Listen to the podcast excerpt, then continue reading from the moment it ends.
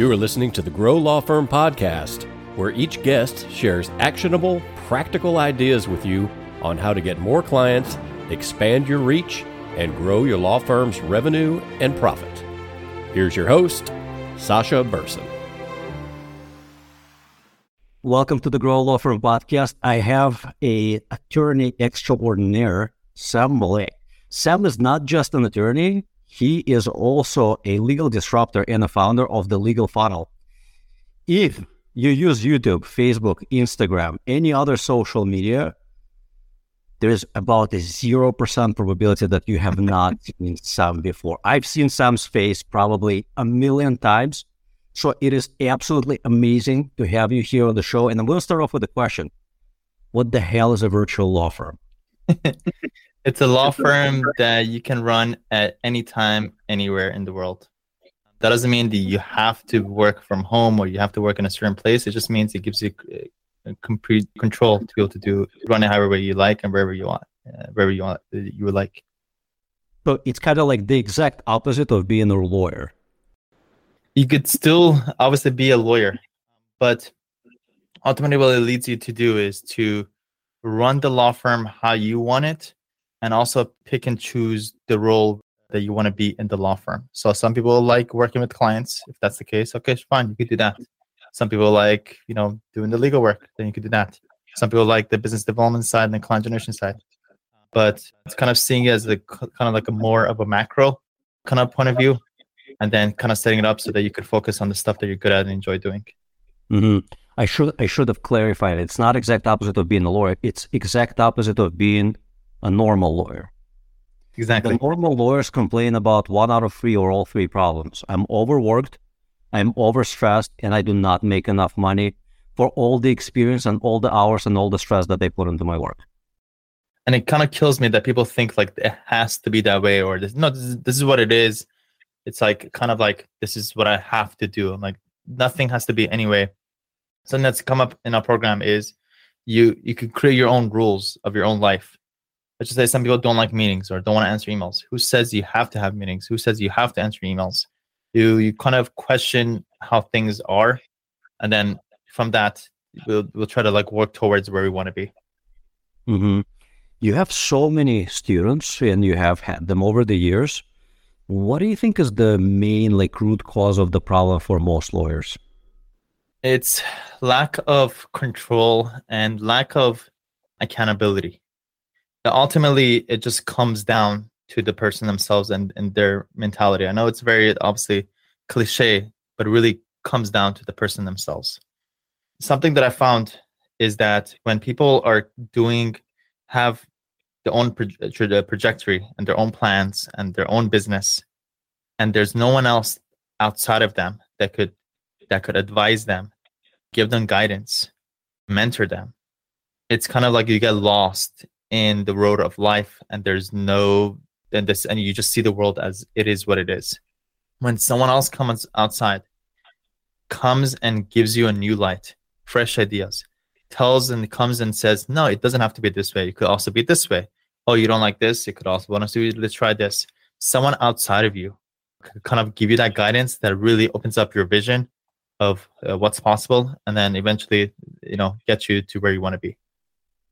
You find that most lawyers are resistant to the idea of having somebody else advise them, although that's what they practically do all day long? Yeah, totally. And it's, I guess, because we're so analytical and we're also perfectionists. So we kind of see the world as this is what it is. Uh, as you shared, nobody likes being told what to do. Um, I actually found myself in this kind of uh, little uh, scenario actually a couple of days ago at my my father-in-law. It's actually my first time uh, sharing about this, but I think it's an important lesson. I on Friday nights we read a lot of different blessings, and one of the blessings I was raised to kind of read it fast and because I read it fast, I could, my mind kind of works faster than I could speak. So I basically, when as I'm reading it, I'm, i make mistakes. So as a good father-in-law, yeah, after dinner, he's like, "Hey, you know, you could slow it down and maybe take it one by word, one, you know, word by word." My first reaction, as soon as I heard it, I'm like, "Who are you to tell me this? No, you don't know my childhood. You probably don't know that I could uh, speak. Uh, I could think faster than I could speak. You can't tell me this." And I, my first instinct was to kind of like walk away But I knew at the time, at the, at the, same time, that he's, you know, more mature than me. He's more experienced. He's probably sharing this for my own good. And I sat there and I took it, took it. Didn't feel good. It probably took like 15, 20 minutes to kind of let it settle in. But when I walked away later and thought about it next day, I'm like, no, I know he said this because he cares about me. He probably knows that I, you know, made a mistake or something I could I could do better.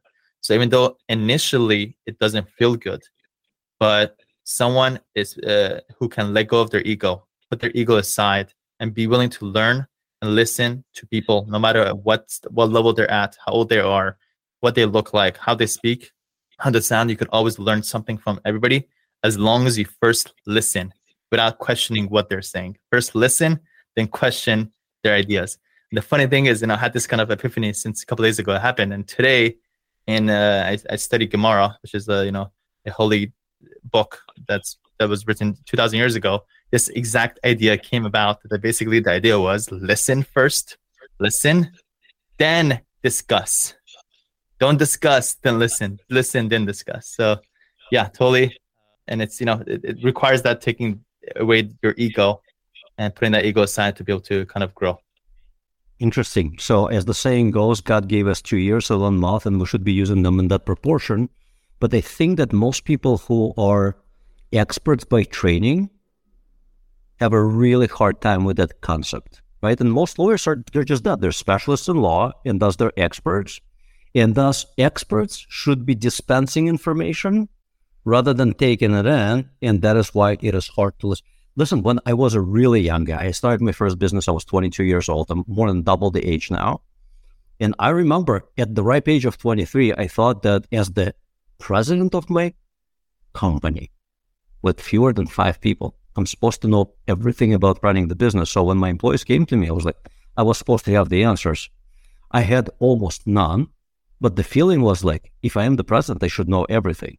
So I assume that for most attorneys, and I probably speak to my, my guesstimate, 120 to 150 attorneys, like one-on-one conversations every year. Like there is some of that, like like there's humility, but there's also like, I should know these things, but I don't. I've been operating my own law firm 8, 10, 12, 15, 20, sometimes 30 years. Sometimes I hear devastating stories like, I wish we met 30 years ago, but now it's too late for me. Now I'm in my late 60s, early 70s. It's too late to do all the things that they should have been doing for all these decades. So if you are listening to this or watching this and you do not have a business advisor, a coach, a trainer, you are poorer for it. You're actually costing yourself a lot of money every year, let alone if you think about time spent like a decade, you could be shortchanging yourselves by millions. Once I learned that, I've always had at least one advisor, at least every other week, as a rule. Otherwise, I knew that I was just costing myself too much. Totally. And it's not just leaving money on the table, but also there's a feeling that you have. One is kind of lonely to be able to walk the road by yourself.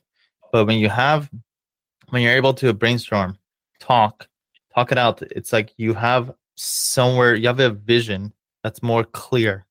And, and that kind of gives you a, a goal and a motivation to go get it because you know you're able to create that vision with that person versus if you have it by yourself not really clear with that vision what that is. And when you don't have a vision then you're not essentially you're not going anywhere. I actually heard this quote from oprah winfrey today. Somebody asked her like what is what's the common denominator between successful people and non-successful people? And out of all the different things that she said that she could say she said it's people that are successful have a clear vision of where they want to go people that don't have a clear vision of where, where they want to go are stuck exactly where they are and it's a perfectly well said kind of uh, idea that makes sense but it's interesting, even when we do have clear visions, and I've had four businesses by now, and this this marketing company is the only one I did not start. I actually realized that I do not know enough. I need to buy into an existing business that was doing things proficiently. And every time you're looking at high performance teams, excellent CEOs, they always have an advisory board. Right? Without an advisory board, no matter how clear your vision is, the probability, and this is what you said earlier, right? There's that lack of accountability. If you're not accountable to anyone, CEO of JP Morgan Chase, like one of the largest banks, is accountable to the board. But a lot of solos and small law firm owners not really accountable to anyone. And thus they're stuck. Sometimes like I get to talk to a managing partner from a law firm with like 28 lawyers. You know, like, what are your average billings per lawyer? And they would like pause, pause, pause, pause. $230,000. And I'm like, how are you doing? Not too well. Who's your advisory board? Blank stare. Like if you had an advisory board, they would help you fix that in a big hurry. If you had an advisor, they would help you fix that in a big hurry because one of the people I interviewed on my podcast already twice is a fractional CFO, Ryan Kimler. He's a fractional CFO for law firms. He's like, you do not hire an associate until you're ready to build them out at four times what you're going to pay them, or trouble. So having an advisor is just such a key piece of the puzzle. How did you learn what you learned? There's a little bit of genetics in there. I feel like I just realized this, and I was talking it out with someone. I do have some uh, business genes in me. That's one. But over time, it, honestly, it was just books and YouTube. As weird, as funny as that sounds, books. I never, I was never a reader in in school even during law school, I remember just trying to do whatever I can to just understand what the case is about without actually reading the cases. But when I finished law school, I basically found a new passion, a new love for reading. And what's cool about books is you're able to go deep into a topic, you know, and it's something that also that not that people do. So if that's the case, then it's kind of like an advantage if something that people are not doing and you're doing it, so you're able to stand out. So I kind of find, you know, my leverage is books. And the second thing is, I'm sure for both of us, uh, Sasha, if we're on it, we're also consumers of YouTube. There's, it's crazy how much good information is out there. But I think a lot of people fall into the trap of just trying to learn and watch anything general knowledge, as I call it, which eh, you know you could, but eventually it's not sustainable. You just you know you realize it's not leading to anything. So what I do is I'm very particular with who I watch these days, and I always try to apply it to something that's actually that I'm dealing with at that moment of my life. So I don't try to learn anything general at all. It's like, oh, I need to set up Zapier automation. So let me learn about this exactly right now. Just ongoing. And it's just, and this is going on an ongoing basis. So I probably learn at least four to five hours every single day the past, you know, God knows how many years, the last, at least last decade. So I guess it compounds over time. How do you approach this learning other than just like being on YouTube? Is it is there a structure to it? How do you decide who you're going to consume? Because there is a lot of bullshit information out there, and you know, yeah. Totally. I filter. I filter through a lot. So I'm very particular. I unsubscribe and I unfollow multiple people every single day. So I'm very particular about who I consume from. And then also what I do is I'm always thinking about how is it applied. So if I learn something right away, I'm I text it out to my team, whoever's in charge. If it's some marketing, let's go. We need to implement this. It sales. How how can we implement this this week? So I, I, I you know I sent it out. I delegate it out as quickly as possible. And the other thing that I do is I use Todoist to keep track of all of my ideas. So nothing that comes to me is just comes and goes. It it comes and then I write it down, goes in my Todoist, and when I get to my computer, I'm thinking about is it something that's very important that I need to do now? If so, can I delegate it out? That's the first filter. If not, when can I schedule to get this done? So you know, I'm very kind of strategic with implementing the things that I learned. That that's brilliant. I want you to expand on this piece of the puzzle a little more, and here's why. I think it's a well known fact that most of the people who go to conferences, and so many attorneys do, we go to conferences, right? We scribble things down and then it goes on the shelf. Yeah. maybe, maybe one or two ideas get implemented. But here, here's case in point, and it's a little different. Yeah. This will blow your mind. My ex-wife is a brilliant economic consultant. She went to Booth School of Business here in Chicago one of the top business schools in the country. Almost everyone in that school was in some sort of consulting role, and most of them had like Fortune 1000 clients. We went to an event at the school while she was there, and I talked with a lot of guys and gals who were actually practicing consultants, and they were just at the school to up their skill level and up their billable hours. The rate, billable rate. And I asked them this one question from all the consulting gigs that you have done, what is the implementation rate of what you tell your clients? their clients are Fortune 1000 companies. The answer was the same across the board 2%. 2%, like, like you spend, these are high end consultants, six figures on a consultant, and then you implement 2% of what they tell you, whether they're 100% wrong, right, 80% right, 50% right, you implement 2%. Most people who go to conferences, I run into the same people year after year after year. I'm like, how much did your firm grow year over year? I, I added two, two people. God. I'm going to give some things as we were sharing. I think I came up with three actionable. So if you want to implement things either from conferences or things that you're consuming, one is you have to have a super, super high sense of urgency. What I do at the conference, I'm on my laptop, I'm slacking things. I'm not taking notes. This, you, this. How's this? How's the, you know, you know, you go, you go do this. Second thing is I'm not taking notes. I'm writing how it's applicable for the specific law firm or the specific company that I'm applying it to. So that means that I just say if I'm obviously shared something about something, I'm writing it for that specific law firm, exactly how it's applied. And the third thing is I'm not necessarily the one implementing everything. I'm delegating it out. Essentially just Slack, sending it to, to Slack. Now our team is kind of knows if they get something from me, they have to put it into Monday, put a date on it, and then update me later and that way we can hold accountable. So kind of have that super high sense of urgency. Don't take notes, write actionable notes, and then also look to opportunities to delegate it out quickly. Mm, let, let me recap this and clarify a couple of things. So if you do not know, Slack is a communication system. It's a wonderful system. I don't think most lawyers know what it is, but it's just a great like inter-team communication system where you could get your clients into the system if you want to communicate with them. It's like a, an equivalent of an instant messenger. And Monday.com is a project management system on steroids. It's a great system. I don't use it, but I know of it and I've used it a couple of times. So correct me if I'm wrong, but I think your system is this. You go to the conferences with intention of not learning something, but actually creating an actionable tasks. Right for, then and then. right there and then while you're listening to somebody speak, right? Actionable items for A, yourself, and or B, other team members who can execute on those tasks. Are you good at executing on the tests that you create for yourself, or do you mostly outsource, uh, not outsource them, but but delegate? Yeah? I'm actually a huge implementer. Everything that got me up to here was implementing everything, and then and I think the reason is I don't overthink things too much. I just I'm able to just you know go do it without overthinking it. Yeah, totally.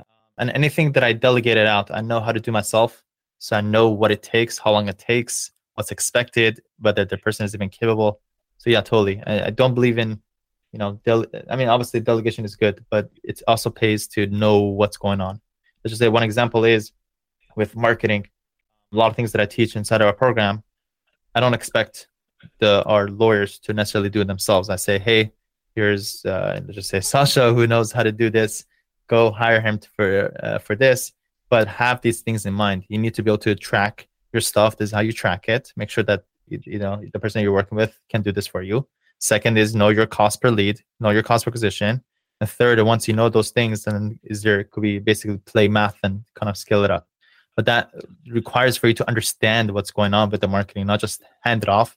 Nobody cares as much as the law firm owner. So you need to know what's going on and really be very crystal clear with what your goal is, what your tracking is, and you know, kind of be on top of that in order for it to actually work out.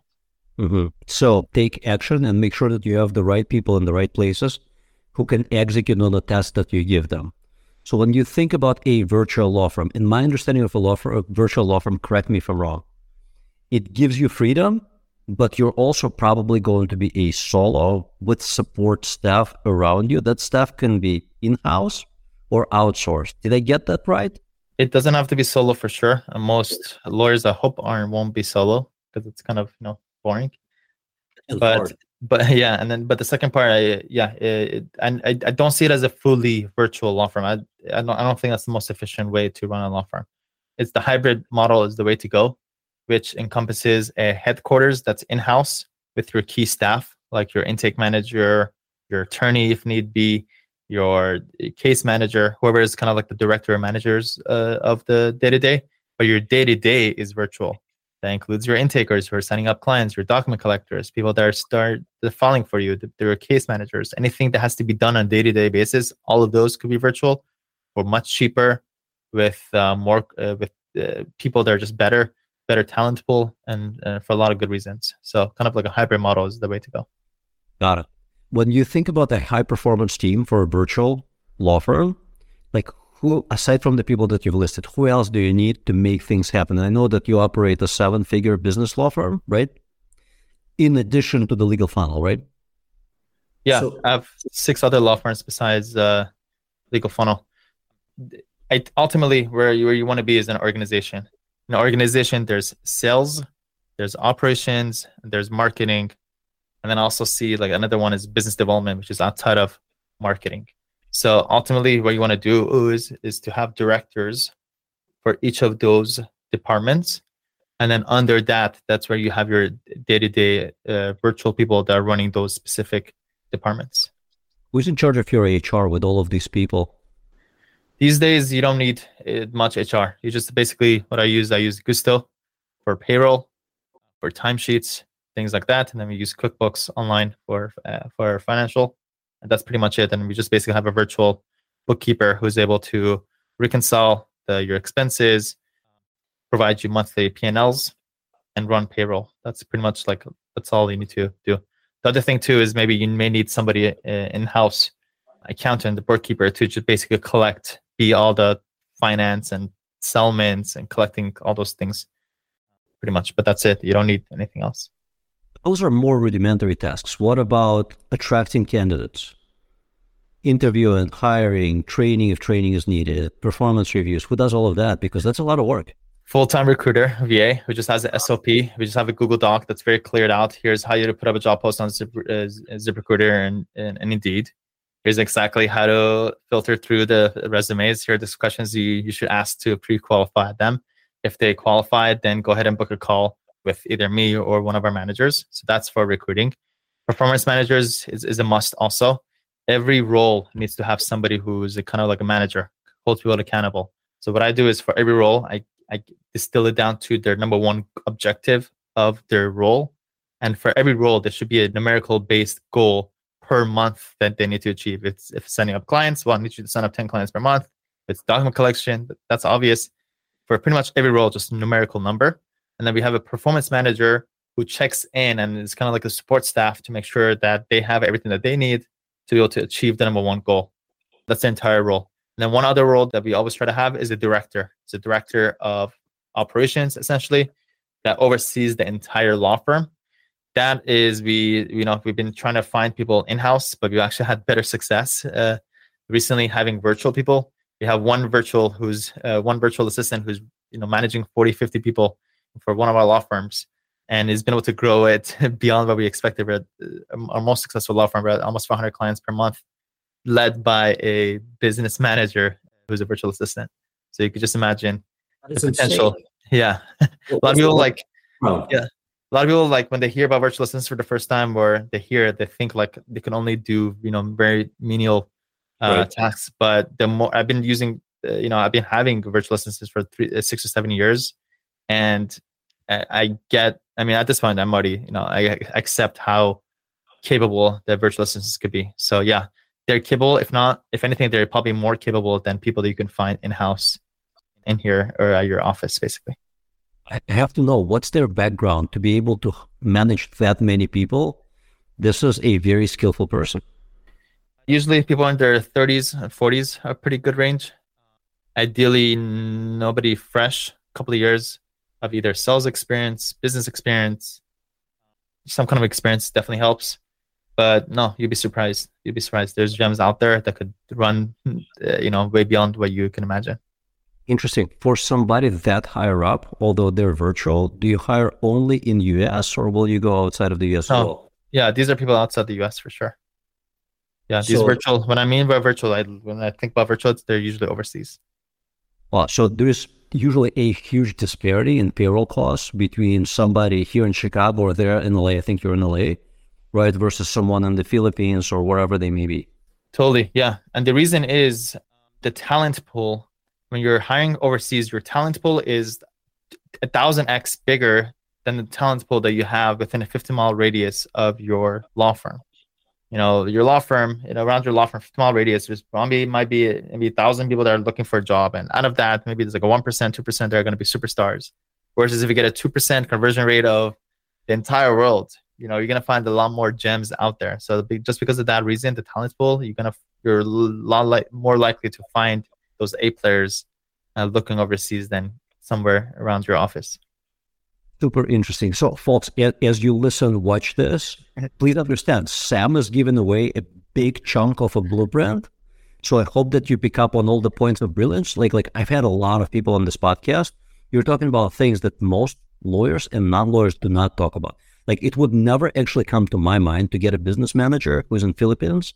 It just like you connected those dots for me, but for me, it's like you think about like receptionist service somebody who is doing data entry or something menial, like you said, right? But not somebody who is managing dozens of people. Yeah. Yeah. Why not? totally. Again, it's one of those things that people always question it. But uh, when you're part of a group, when you hear the stories and you see people, you know, winning and growing with these types of teams, it really opens you up you try it out, you get some good results. Uh, I've been literally in the last couple days, I'm getting our members saying, "Hey, my intakers, the thing that you exposed me to dedicated intakers to sign up clients for us is is working." I'm like, yeah, I know it works. I'm glad you kind of had the same epiphany, and it blows everybody's mind. So yeah, totally, they could run your law firm for you. As weird as it sounds again, people are probably gonna hear that and be like, "What are you talking about?" And, and or maybe they question it, like maybe for you or maybe for this uh, specific practice type. It's always those, you know, if kind of statements. But no, it doesn't have to be. One of the worst sins that we can commit as business owners, business managers, is to think that somehow our business is different. They're all the same. They're all the same. Yeah, they're really it's the same thing. I got sales. You got operations. I got operations. You got HR. I got HR. You got leadership. I got. It's the same. And you're in the service business. And Sam is in the service business, and I'm in the service business. They're the same. If Sam can do it, you can do it too. Now, let me uh, let me do a plug for your business. You cannot teach the whole blueprint in the span of a 30 or 40 minute podcast. I know that my legal funnel has three different offers. Can you talk about them? And like, if somebody decides to sign up, what should they be looking at, like the outcome in just year one? And I watch plenty of the testimonials on your YouTube channel and on your on your social. So I kind of know, but in case somebody who's been living under a rock for the last five, six years and never heard any of those, just just talk. Sure. So about six years ago, I kind of had an epiphany about funnels using ClickFunnels to be, be uh, basically be able to generate clients for my law firm. So I kind of like three, four years, I was kind of in, into the funnel mindset. How can I apply funnels to my law firm? So that's when I started Legal Funnel to teach this to other lawyers. And then when I was teaching lawyers about funnels, I realized, wait a minute, there's a much bigger picture than just funnels. And I realized, wait, there's also automations, then there's building out your team with virtual assistants, then there's the math behind everything then now there's AI stuff, there's more automation stuff, there's Zapier stuff, there's other stuff. So over time, the program become a lot more uh, over encompassing. So I switched the program to be about law firm mastery, which encompasses five parts. I'm quickly just gonna go to gonna go through them. One is traffic, traffic in the form of SEO or Google ads or Facebook ads and YouTube ads and YouTube channel and email list, essentially the top sources of getting clients, which I'm sure Sasha you help lawyers with. Which, by the way, if you guys have been listening to Sasha for a while, you guys should definitely go talk to him. At least, very least, speak. A lot of people like are scared to talk to people. Like at, at worst, you're gonna get information that you didn't have before, and you use that information for your own good, or you sit with it and you park it, and maybe and you'll come back. So at the very least, call to action. And even though Sasha's not gonna say it, I'm gonna say it for you, Sasha. Go book a call to speak to Sasha. Go to, go book a call. Anyways, the second part is funnels, which is uh, just the shorter ways to explain a funnel is just a way to capture your contact or lead information up front and then nurture them. It's essentially all a funnel is. Third part is automation, automated texts and emails that you send to your leads as soon as you get them. They need to, you need to get in contact with them right away. How do you do that with automated text and emails? Well, that's something that we, that we share in our program. Fourth is building your team with, as it was explained, of a you know in-house people, but also your virtual day-to-day operators.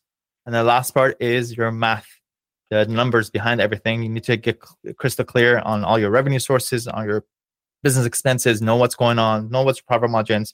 Do you can do you have more money to spend to put into marketing? Uh, once you get clear on those, you know, uh, you know, essentially business becomes much easier once you know what to spend money on.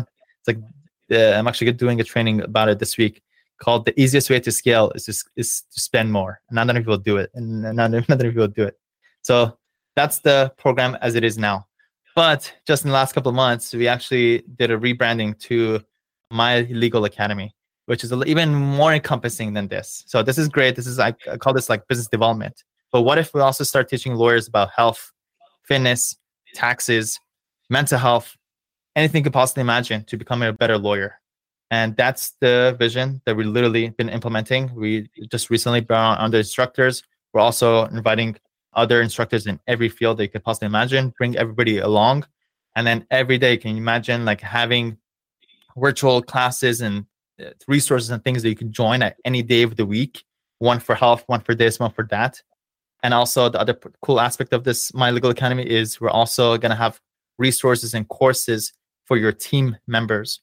For example, you have your intakers or your document collectors. You can invite them to our platform. We could train them on the best way to collect documents and, and you know and, and get those uh, things collected.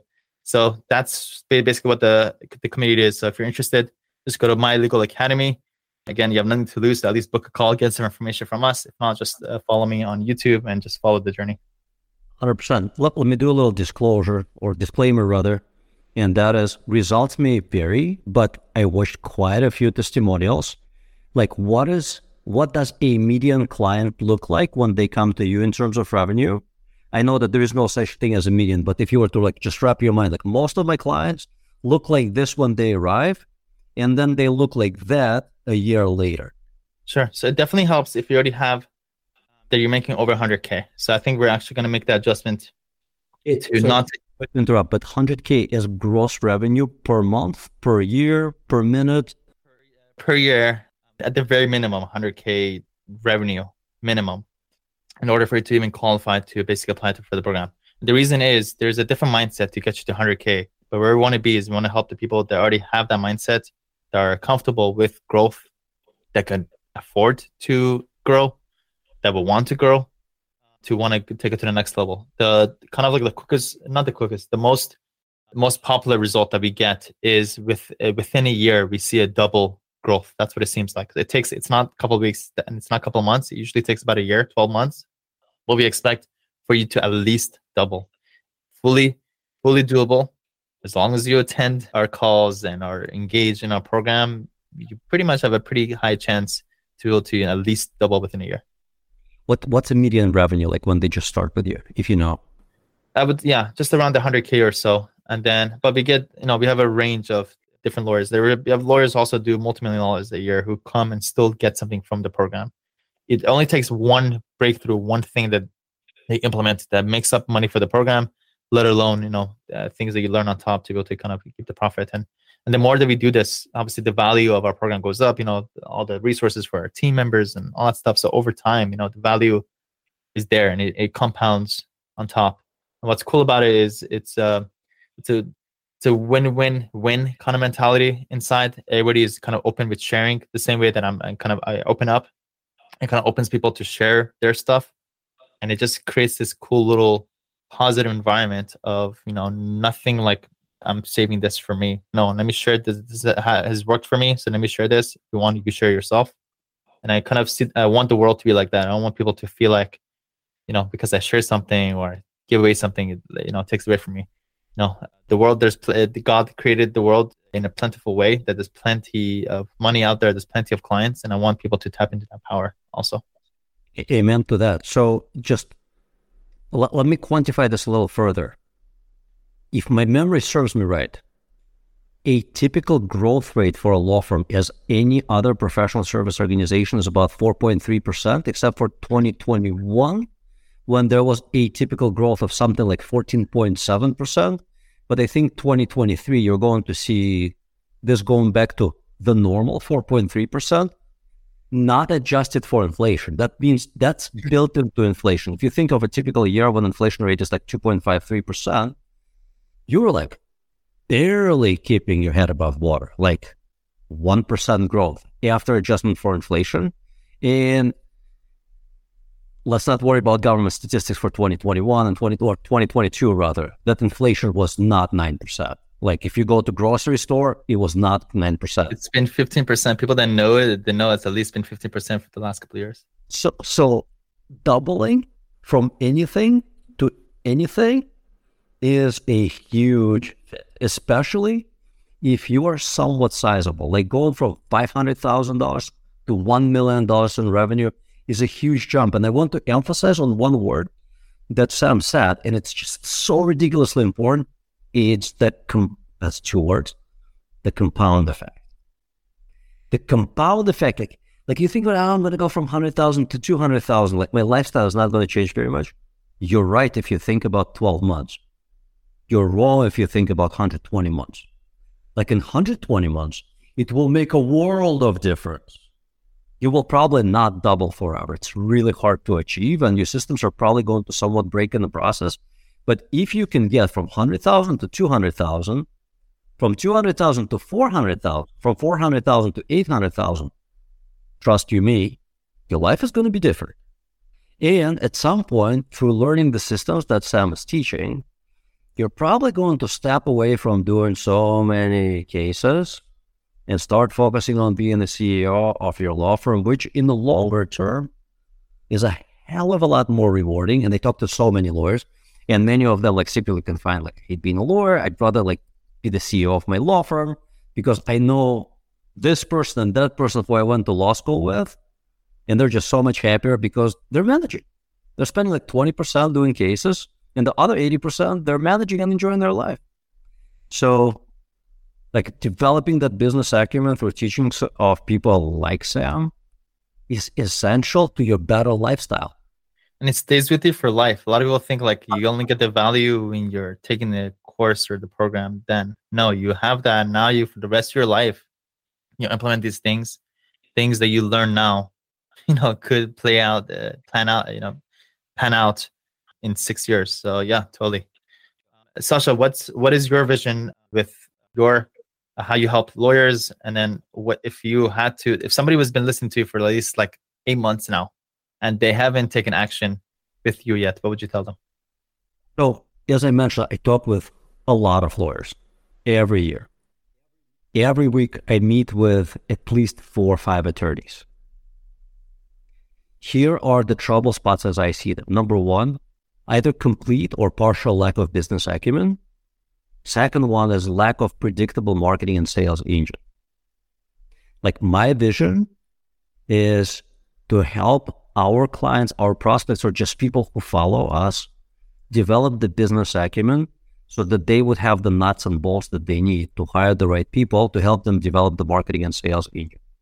If you can get that part, your life, your business is going to be better off for it if you can figure out the people component so that you have the right people in the right places doing the right things at the right times without you telling them what to do and when to do it and how to do it, your life is going to be transformed. So whether you become our clients or become Sam's clients or just become somebody's clients, just exactly what you said. I don't think anybody's going to commit to doing what you do, like learning four or five hours a day. That's as a seriously dedicated student most people would say, I don't have time for that. Truly, they do. I interviewed Joshua Lenon, who is one of the executives at Clio.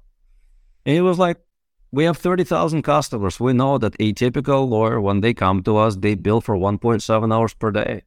I'm like, what do they do with the rest of the time? He's like, admin work, biz dev, not, not much of valuable stuff. It's like once they really optimize Clio in their business, they'll go from 1.7 to 2.3. It's a, such a huge improvement. I'm like, holy shit, you're spending most of your days not making money. And I'm like, just learn. Just learn. There's so much value in study. By the way, studying Gemara, we're of the same persuasion. That's hard, man. That's hard. Yeah, especially, especially from six in the morning till six forty-five everything else becomes easier after that. yeah, we're actually, we're actually doing. Uh, today, uh, we're actually today we're celebrating a siyum, which means we finished. It's my first time finishing basically the whole book of it. Uh, so thank you. That's- I haven't yet. I go to my partial readings, and mine are a lot easier. If they're from like 9 or 8 a.m. until 9:30. Nice. That's pretty Yeah. good. Still pretty impressive. I, ju- I just started a little over a year ago. I was not brought up religious. I, I was born and raised in Soviet Union. I've been in this country for almost 30 years now, a little bit older than you are. So I've been like gradually moving That- that. That's amazing. It's about your progress and where you're heading and not the level we're at. Just like in life, you know. And a lot of people like also let me address this. A lot of people compare each other to each other and with where we are, either financially or different stages of our life. It was uh, last week was our baby's birthday, Oh, congratulations. and Happy thank birthday. you. baby. Uh, two years old. Two years. Yeah, and we're also announcing we are announcing our second one at the party Ooh. too. Yeah, thank you. Uh, but at the same time, like both me and my wife, we felt a little guilty sharing the news because we, you know, uh, sometimes we're friends with people that are either not married or the ones that are married, want kids, and things like that, and we don't want to obviously put any kind of comparison or anything like that. So after announced it, you know, kind of, you know, kind of, kind of somewhat quietly, we also said, you know, it's important to know that, you know, everybody's at a different levels uh, of our life. We shouldn't compare each other, and we're all here for a different mission and a different purpose. And just very important to be cognizant of that and not compare yourselves to anybody. And whatever level we're at, as long as we're heading in the right direction and we're at the, and, and that we're always growing, no matter the amount, just as long as you're growing the right direction, that's all that matters. Which is what exactly what you're doing, and that's amazing. Props, uh, Sasha. I hope you continue at it. Uh, I'm telling you, it's life changing to be able to stay committed to to to that, and you know, to just self development. Couldn't have said it better. Beautiful. Yeah, Yeah, and- Let's end it with that. Awesome. Yeah, the, the, the, I think the quickest way to misery is to compare yourself to the others. There's always, I think my, my late dad taught me, he's like, there's always someone who is going to be faster, stronger, wealthier, taller, and all those things. He's like, you just, just don't like, like, just focus on yourself. Make sure, and this is what I teach my kids. Like every day, you should be a little bit smarter, a little bit stronger. I have two boys, and a little bit kinder. So you study and you exercise and you read something for your soul. Not just play video games six hours a day. Can be 12 and 15 year old can be hard. So Yep. there's that. Sam, thank you so much. Where can people find you? Um, just can- yeah, just go Google or YouTube mylegalacademy.com. Book a call to speak to us. Again, you have nothing to lose by just booking a call. So just book a call, and then just follow the journey on YouTube. Awesome. You know, I'm going to ask you one more question, if you don't mind sharing. Sure, please. Like, what is a year one investment into like working with your team on? And I love the name of it. My law, well, my law firm mastery. Um, and the program is called My Legal Academy. The community is called My Legal Academy, and then inside of that we have different programs. Yeah, but I Um, lo- love the name, like the law firm mastery or whatever mastery it was. I was like, it just makes so much sense. Yeah, Especially the fact that the lawyers, when they graduate, they're specialists at law, but but the success of a lawyer for most lawyers is measured in financial rewards, and most it doesn't well, have to be. It doesn't have to be. Some people it's like free up more time and you know other things. well, so what what's a typical investment into like having like with you? I don't I don't put it out there because I don't want to disqualify people based on that. It's done on an application kind of basis, and also honestly, I'm not into, I'm not involved with the sales at all, zero. So uh, my focus, I built a whole organization. Now we're 25 people in our company. We have a COO and sales manager and success manager and all that stuff. My focus is on the success side of things. Just provide as much value for our members, focusing on that. My energy just goes towards that, and then let the sales manager and the salespeople do, deal with that, and let the marketing manager and marketing people deal with that. So, you know, we all have our roles, and we kind of stick to it. All right, let, let me make an, an assumptive statement. This is something that I learned from my mentor many years ago. Darren Hardy told me that hiring mediocre or less than mediocre people will cost you five to six times of what you're paying them. Hiring good people, and that includes external advisors, vendors, etc., is always free. Not knowing what it is that it costs to like that investment into having like work with your team, I assume that the ROI is in some multiples, and then there is the compound effect that kicks in. Oh yeah, So if you ever like think about like should I, should I not? It's going to cost me money. I don't make enough money. just remember that that investment will forever be free. It will forever pay dividends. So I really like this, what you said, that you're like your person of action. You don't just sit there in conference and take notes. You actually create like action items.